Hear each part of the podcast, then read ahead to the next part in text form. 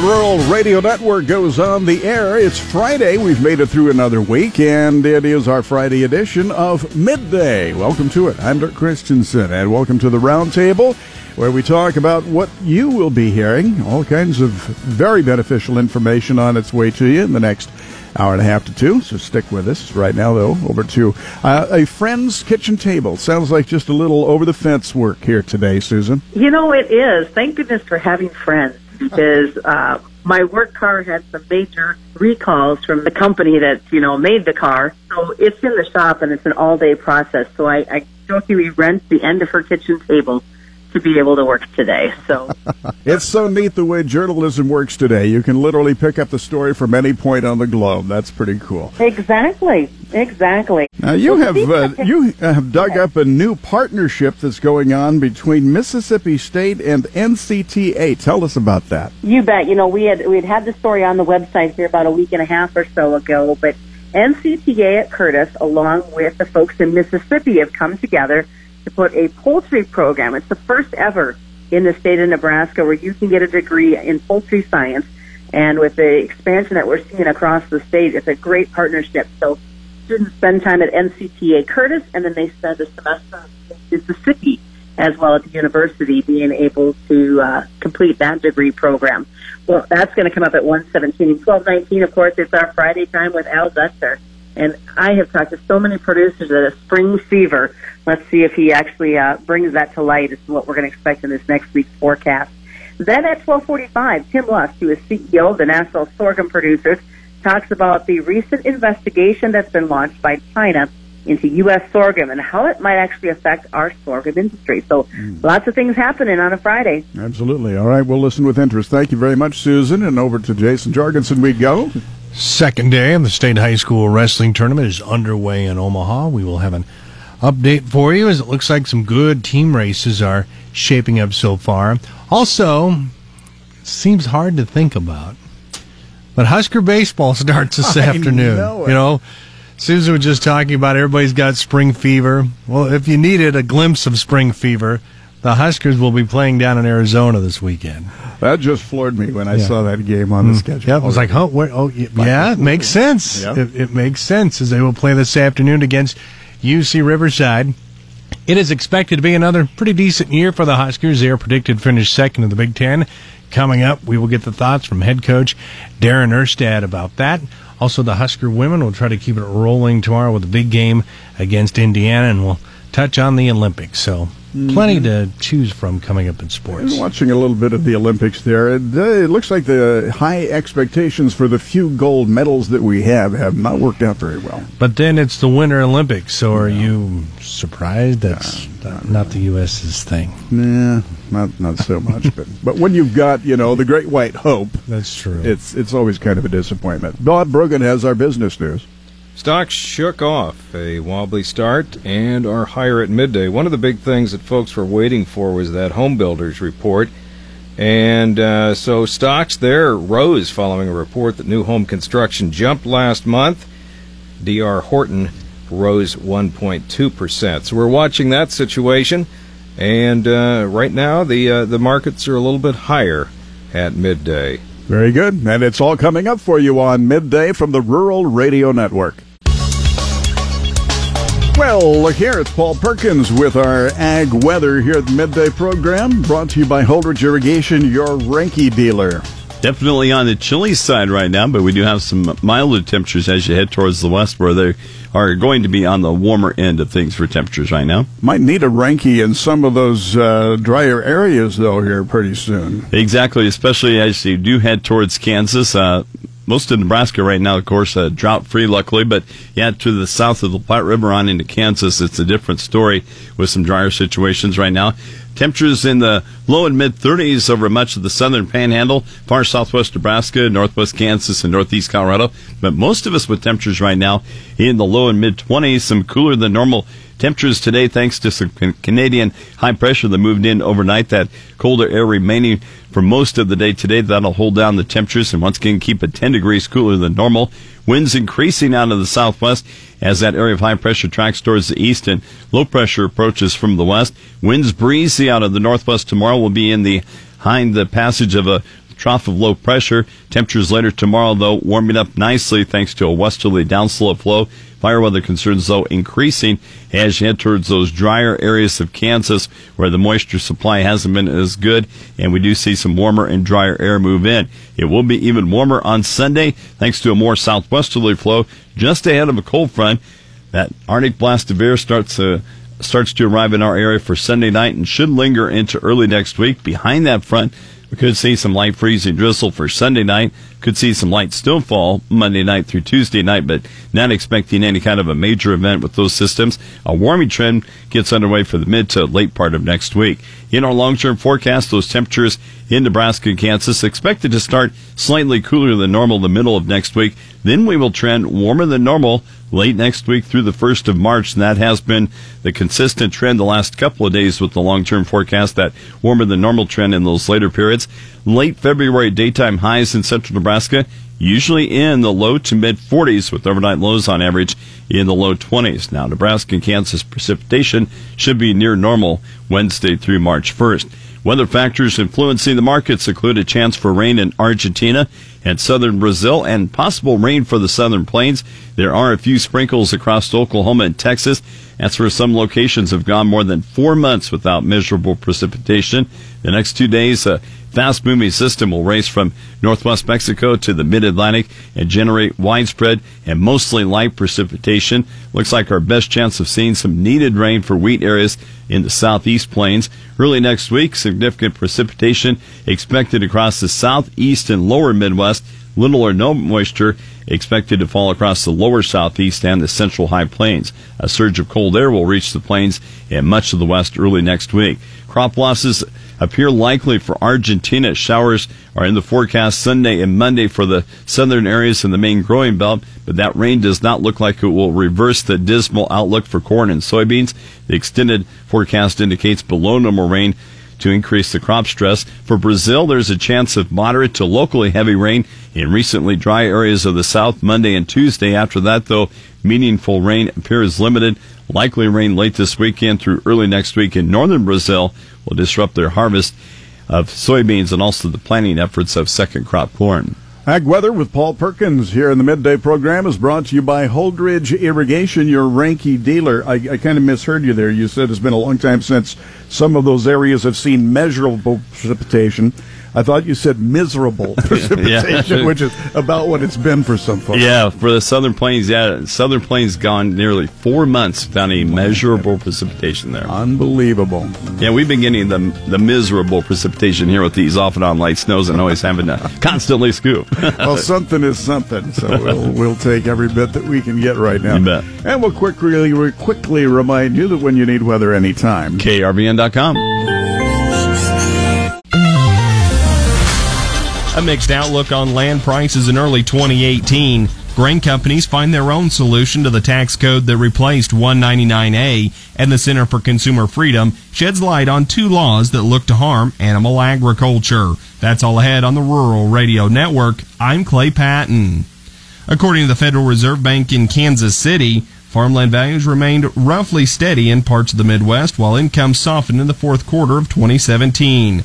Prices for cropland in the district, which includes states like Kansas and Nebraska, slipped 3% from a year ago, marking a shallower decline than in recent years. Farm income continued to drop and credit conditions remained poor, the Federal Reserve Bank said, but relatively strong land values are propping up farm balance sheets despite low crop prices. On the flip side, the Federal Reserve Bank of Chicago says cropland values inch higher in key farm states this past year. The Federal Reserve in Chicago says prices for good farmland in the district, which includes states like Illinois and Iowa, rose 1% in 2017, snapping a 3-year period of declines. This thanks to big crops in the previous year and limited land for sale, as well as more Wall Street investor interest. Credit conditions in the district weakened further in the fourth quarter, though, with the share of farm loans with major or severe repayment issues at 6.1%, the highest since the early 2000s. In either scenario, the ag economy still hasn't caught up to the Main Street economy, which still appears fairly strong in the first few months of 2018.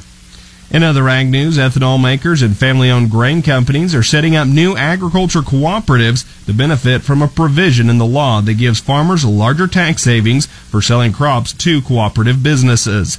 Executives say that if Congress doesn't change the law, or if they can't get their companies recognized as farmer-backed cooperatives, processing plants could run short of crops and small grain elevators could be driven out of business. Green Plains, Inc., the world's second-largest ethanol producer, buying more than 2,000 truckloads of corn every day, registered part of its business as a cooperative in January after studying the new tax law. CEO Todd Becker said, "We jumped on this right away as a backup plan." While no formal solution has been announced, Congress is still feverishly working to replace Tax Code 199A. Finally, the Center for Consumer Freedom this week filed briefs with the Supreme Court to try to get a lawsuit where 13 Midwest states are suing California and Massachusetts over destructive trade barriers. Will Coggins, director of the Center for Consumer Freedom, tells us what the California and Massachusetts laws are. Way back in 2008, the Humane Society of the United States, agriculture's big nemesis, passed Proposition 2 out in California, and that law basically tried to force California egg farmers to go cage-free in their production by a certain date. And then 2 years later, California politicians looked at Prop 2 and they said, hey, this law is going to be really devastating to our state egg industry, so let's pass a law that basically says that any egg sold inside California also has to be produced in a manner compliant with Prop 2, and that turned out to be enriched cage or cage-free. That law went into effect in 2015, and we saw a massive spike. According to Cornell, they did an analysis, an 18% spike in egg prices in California for consumers there. And then you have Massachusetts in 2016. Again, HSUS was back. They pushed a second ballot measure there, similar to California's but broader. So the measure that HSUS pushed said that by 2022, all eggs, pork, and veal products sold in the state have to be compliant in sort of a cage-free or crate-free production method. It will take several months before the Supreme Court will come back with a decision. The end will not come with a bang, nor a slash, but with the stroke of a pen. I'm Clay Patton. Keep a straight row and keep listening to the Rural Radio Network. It's time again this week to visit with Nebraska Extension Agricultural Climatologist Al Dutcher. I'm Shaylee Peters on the Rural Radio Network. And Al, seeing a little bit of a warm-up this past week. A lot of the snow starting to melt off. Can we expect these temps headed into this weekend and next week as well? Well, I think we'll appreciate it this weekend, but we will be waiting for some of that warmth to return next week. We have a system that moving across the northern plains that brought in this chillier air, that's expected to start to scour out as it moves toward the Great Lakes region. And as for tomorrow, we'll probably start to see some of that warming in earnest. The warmest temperature will be across the southern part of the state, where we should reach the 50-degree mark with relative ease. And then we see the troughing action in the west digging even farther into the southwest. That's going to pump a lot of warm air into the region for Sunday. We should easily hit the 60-degree mark along the Kansas-Nebraska border. The farther north you go, the cooler it will be, of course. And we still should see temperatures into the lower 50s across extreme northern Nebraska. That trough starts to pivot toward the northern and central plains as we go into the day on Monday, meaning that we'll start to see some cold air moving into the northwestern part of the state, and that will slowly make its way toward the southeast during the day on Monday and sweep through the state completely as we go into the first half of Tuesday. We should see some accumulating snowfall at this time. It doesn't look to be a significant event, but with the colder Arctic air in place moving into the region, we should see several inches of snow across the northwest and north central part of the state. Maybe a little bit of freezing rain drizzle in the southeast, depending on how quickly the cold air gets into the region. And then a slight warming trend indicated for the end of the week as yet another system comes into the Pacific Northwest and starts to carve out a trough. Now, the one thing I will mention about the models is once we get past next weekend, extreme differences from run to run. We're either going to be exceptionally stormy or we're going to return back to the northern stream being the dominant factor and moving back and forth between well above normal to well below normal temperatures. So the uncertainty still exists. One thing I would point out that yesterday morning, the Climate Prediction Center put out their updated long lead outlooks. And for the first time this year, we are now seeing a bullseye area below normal precipitation for the June, July, and August periods centered right over Nebraska and Kansas. We hope that does not verify, but based on the Rocky Mountain snowpack and how poor it has been across the southern half of the Rockies, This would lead right into what we would expect if that snowfall continues at that pace, an expanding area of dryness for the southern plains and possibly moving into the central plains as we get into the heart of the growing season. Time will tell. We hope that that's not true, but it's just an alert to let everybody know that indeed the forecasts are starting to move closer and closer to that drier than normal trend across the central and southern plains that are in the heart of the growing season. That leads right into my next question, Al. Talking about that drought monitor, we just put up a post looking at the picture and going over exactly what you're talking about on our website. When will we know more about that? Will we have to wait until spring to see if that's going to be the case, or will we know a little bit sooner if we're going to be dealing with these drought conditions? So I do see that the worst-case scenario would be storms coming into the western United States and digging into the southwest for a more active wet pattern during the spring. But either way, I think we're going to see our moisture. Shortfalls of moisture are not significant at this point in time and not a major concern going through the spring period. It really does that heat from the south start to expand and overwhelm most of the western corn belt. And really, that's a function of snowpack. And we have less than 45 days for us to really improve this snowpack, or things are going to deteriorate as we move into the summer period. Thanks so much, Nebraska Extension Agricultural Climatologist Al Dutcher. For more, visit ruralradio.com. You're listening to the Rural Radio Network. You're listening to Midday on the Rural Radio Network, and it's time for Sports with Jason Jorgensen. Hey, thanks, Dirk. Well, day two of the NSAA State High School Wrestling Tournament is underway in Omaha. First-round consolations are just about set to begin in Classes A and D. The semifinals and third-round consolations for all classes are set for tonight. The Nebraska baseball team makes its debut this weekend with the first of two trips to Arizona. The Huskers are scheduled to play 4 games at the Husker Classic from today through Sunday in Tempe. Head coach Darren Erstad has some experience back at the plate from last year, and he'd like to see that group take the next step forward. They know what they need to do to be successful. They know how we're going to have to grind out pitchers. We're going to see some very good pitchers the entire season. So we know the formula for getting that done. And, you know, would we like to hit for some more power? Absolutely. But more importantly, we need to have better quality at-bats and get more guys on base. We do that, good things are going to happen. After winning the Big Ten a year ago, this season the Huskers are picked to finish second to Indiana. The Huskers open up the season this afternoon at 5 Central Time against UC Riverside. In Big Ten basketball, there were a couple of major upsets last night. Tony Carr scored 16 of his 30 points in the first half as Penn State beat up on 8th-ranked Ohio State 79-56. The Nittany Lions have been red-hot of late. They've won 6 out of the last 7, including 2 victories over the Buckeyes. And Ethan Happ had 21 points and 12 rebounds as Wisconsin secured its biggest win of an up-and-down season as they were able to knock off 6th-ranked Purdue 57-53. The Boilermakers, who've been one of the best teams in the country all year long, have suddenly dropped 3 straight. The Nebraska women's basketball team, they've been road warriors of late. They will face one of their toughest tests of the season as they will conclude a 2-game road swing at Indiana tomorrow. Huskers go into this one 19-7 overall, 10-3 in Big Ten action. Indiana's 14-12 on the year. They are 7-6 in conference play. Nebraska's looking for its 11th Big Ten victory of the season. Tomorrow's game will start at 11 Central. And 13th-ranked Kansas has a big matchup tomorrow against 20th-ranked West Virginia. That one is set for tomorrow night. And Americans Michaela Schifrin and Nathan Chen are trying to figure out what went wrong for them at the Olympics. Schifrin finished 4th in the women's slalom despite winning gold in the event in 2014. And Chen wound up in 17th place in men's figure skating after failing to cleanly land a single jump in his short program. That's a look at sports. Have a great day. I'm Jason Jorgensen. Stay tuned. More Midday is just ahead. You are listening to the Rural Radio Network.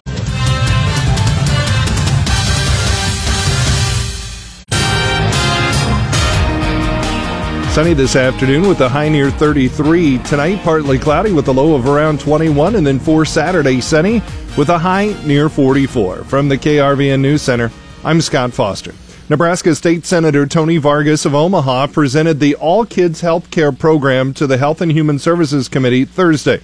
LB 922 would extend Medicaid-like health care coverage to undocumented children in the state of Nebraska regardless of how long they lived in the state or their country of origin.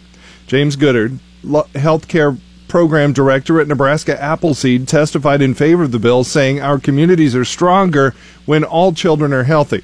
But a Nebraska Department of Health and Human Services official testified against it. Thomas Thompson said the bill would create another financial burden on the state. Bellevue Senator Sue Crawford's bill, LB 1117, to sharply increase Nebraska's cigarette tax to raise revenue to deal with budget shortfalls, was praised by health organizations and opposed by business and retail groups. The bill also got a chilly reception from some members of the legislature's Revenue Committee, including Senator Kurt Friesen of Henderson. I know this gets a few people to quit, maybe, or not start, like right. You're talking about.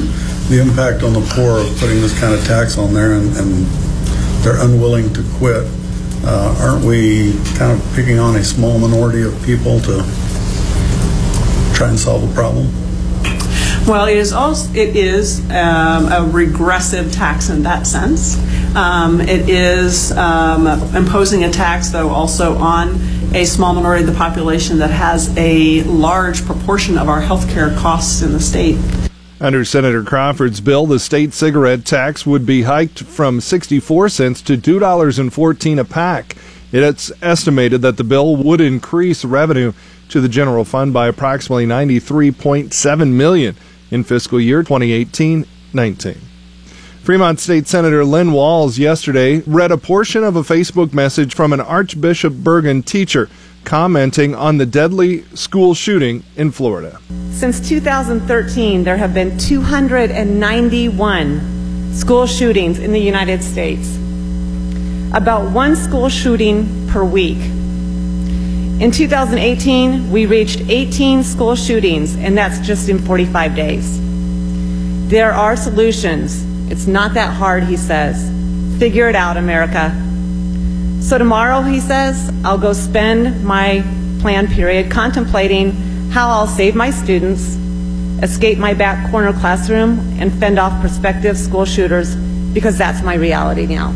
At least 1,000 people attended a candlelight vigil near the school Thursday night.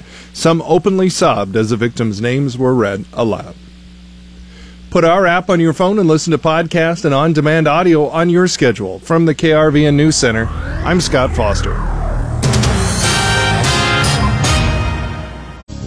China launches an investigation into U.S. sorghum on claims of anti-dumping and countervailing duties as well. So what could happen to U.S. sorghum producers as well? What may happen in the future? We go to the National Sorghum Producers to find out on the Rural Radio Network. I'm Clay Patton, joined now with CEO of the National Sorghum Producers Association. And Tim, as we talk, what exactly is China opening an investigation about, and do we really know any causes behind why they're opening this investigation?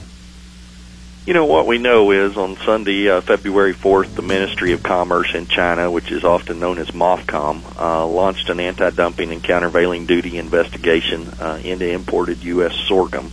And I think as we look at what that means practically for the United States, we are working very closely with our various partners and stakeholders to take all of the necessary steps to respond. I think there's a lot of confusion in the market and, frankly, among producers of what this really means. First, this is an investigation, and we will diligently and fully cooperate to provide the facts on how sorghum was sold to our Chinese partners and the benefits of this market, both for our growers as well as our Chinese customers. Certainly, this is something that is a surprise to us.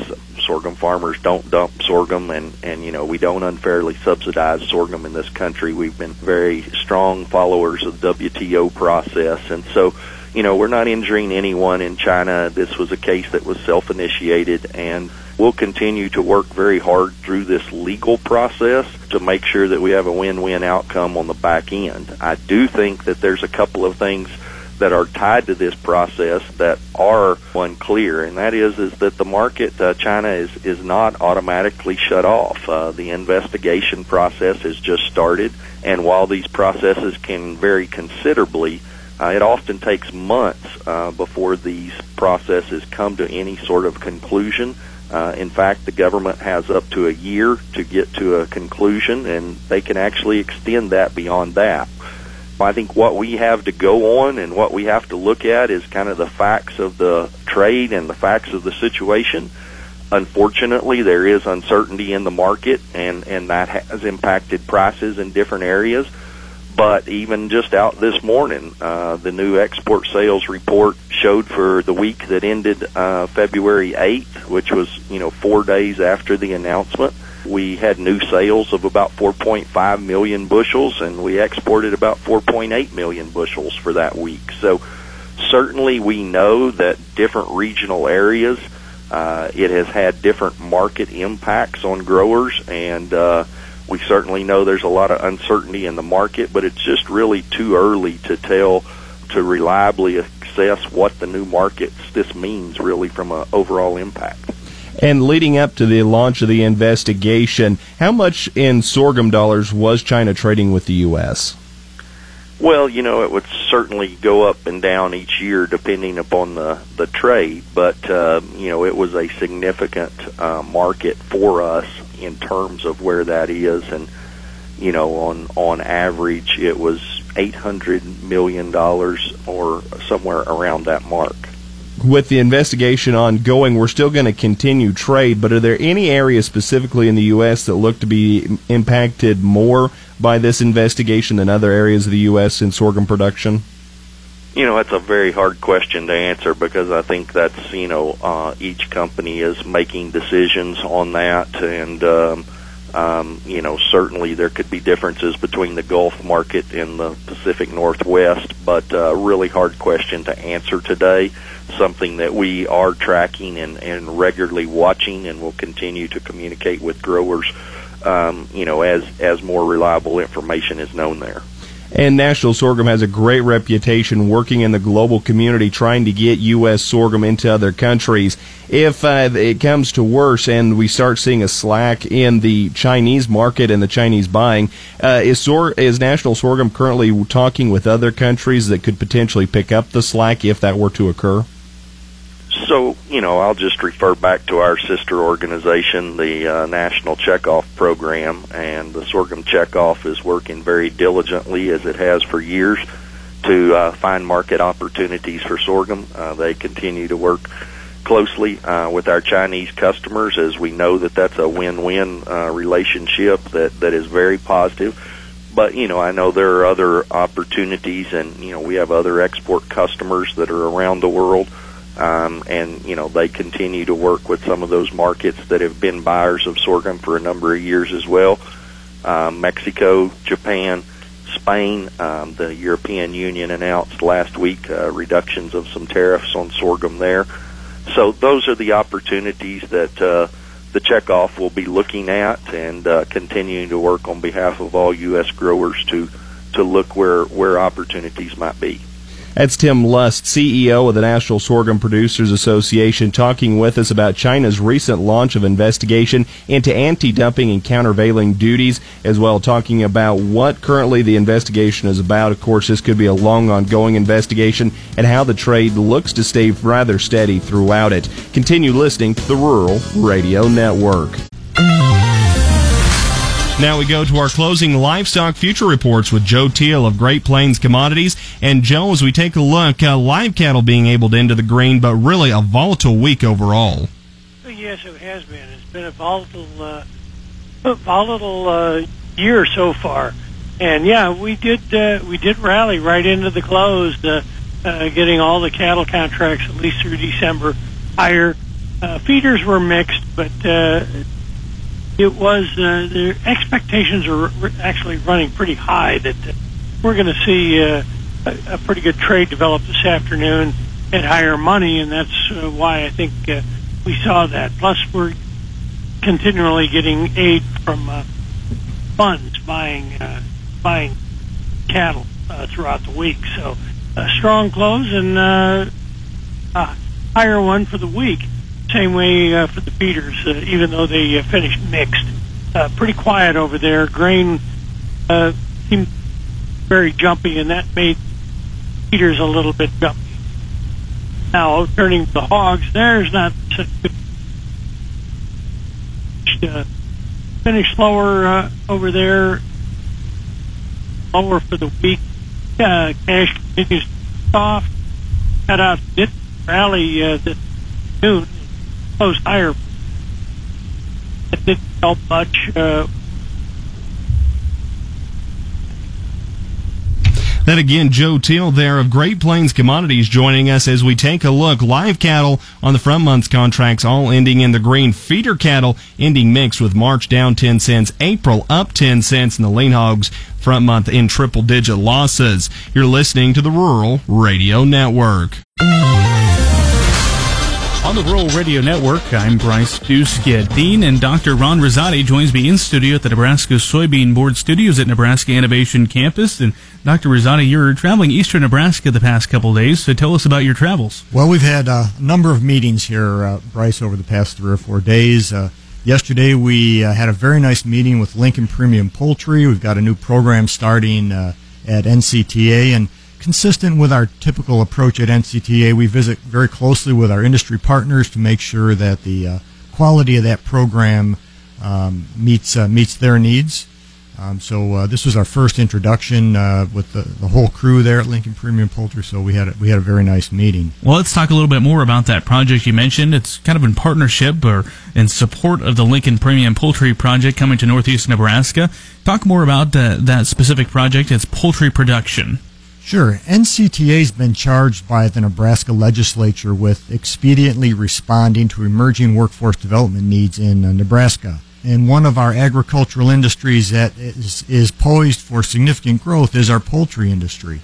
We currently have about 1 million pounds of broilers produced a year, and that's expected to increase tenfold here in the next few years. Unfortunately, we don't have a workforce development program for poultry producers in the state. So to respond to that growing poultry industry, we're adding a program to help people become skilled producers in poultry production. And we're doing that in a very creative way. We're partnering with one of the nation's leading expert institutions, Mississippi State University, to offer our degree plan. It will involve 3 semesters at NCTA in Curtis, and 1 semester down at Mississippi State, Starkville, Mississippi. Mississippi State's a leader, again, in poultry production. Poultry is the #1 agricultural commodity in that state. They have 9 faculty experts on in their staff that have decades of commercial poultry experience. They have 2 commercial barns on campus, a hatchery, feed mill, research facilities, a 3rd student-run poultry barn. It's an outstanding facility, very practical, very hands-on, which fits very well with the mission of NCTA. And they're very graciously accommodating our students in a couple of ways. They're concentrating all of their commercial poultry production courses into 1 semester for Nebraska residents.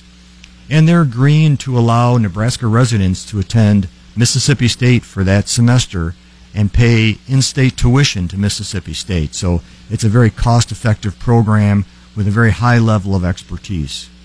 We're talking with the Nebraska College of Technical Agriculture Dean, Dr. Ron Rosati, about this new poultry production program. And I can hear in your voice that you're excited about this opportunity. Talk about the folks here in Nebraska when it comes to the poultry production. Are they equally excited about having this workforce here locally in the state? They won't have to bring workers out from out-of-state lines? Yes. Initially, some of the leaders in the industry are being brought in from other states because they have experience. But the goal is to have Nebraskans run these Nebraska entities, and it's wonderful to see this industry grow this way. This poultry addition to our Nebraska ag landscape is good from a number of perspectives. Providing a safe and nutritious product here locally, it sounds like some great work NCTA is doing on that front. That was Dr. Ron Rosati. He's the Dean of NCTA.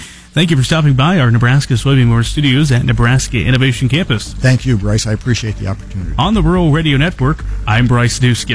Clay Patton back on the Rural Radio Network with a look at our closing grains with John Payne, Senior Marketing Analyst with Daniels Ag Marketing in Chicago and publisher of the newsletter This Week in Grains. And, John, before we came on for the interview, a red close, but nothing to get too excited or worried about. No, I think a lot of the kind of last 15, 20 minutes of the session came from a couple of things. There was that Russian news of the FBI arresting some people. I don't think that's so much pushing the dollar around. I think they're putting embargoes on some sort of export to China as far as steel goes, so they're essentially imports from China. I'm sorry, putting duties on those, and that's kind of a sign of protectionism, and that I think is what maybe kind of worried the trade a little bit. We were off the highs on beans by about 7, off the lows by about oh, I think maybe 15. At one point, we were down pretty good this morning, and it came right back. So, you know, going to the weekend, the story's the same. You got weather problems down in Brazil. U.S. corn is cheapest in the world by $10 a metric ton. Don't think any break is going to be a reason to sell. So really, producers right now, I think, want to figure out how aggressive they want to be as far as holding corn. If you are selling here, I might step aside and let the May come back a little bit. If you do get a chance, I think, to buy the May in the 360s, I'd take a shot on that. But as far as corn and beans go, still the same story that's been written all week. And, John, as we take a look at that front month March corn contract, there on the technical side, are we looking about a 200-day moving average of 376? Is that our next level of resistance? I think so. I think we can get through that. I really think that you could look at Deese probably running all the way up into the 4s, 410 even. You know, I mean, technically things look really good. I mean, the moving average resistance is there, but there's reasons for that to be broken through. You know, this isn't just a float-up rally where we're, you know, rallying on short covering. This is, I think, a legit problem down there that's going to stress to a certain degree the corn supplies we have. The best way I can explain it to people is really, let's say you and your friend are operating individually, and then all of a sudden your friend depends on your bank account a little bit to survive. You might have a big savings account, but still you have to kind of watch your spending to be able to loan that money out to the person you're trying to support. That's kind of the way the corn market is right now. You have demand that is really large globally but hasn't been coming to the U.S. U.S. supplies are large and can handle some extra demand, but it's just we're going to have to price ourselves up a little bit to kind of adjust for that supply drop. You know, how high we go here, I wouldn't get out of control and thinking that front month can get above $4, but I do think a test of 380 is in the cards here if things would get wild next week. That's John Payne, Senior Marketing Analyst with Daniels Ag Marketing in Chicago. If you want to contact John for more information, visit their website, danielsagmarketing.com. You're listening to the Rural Radio Network.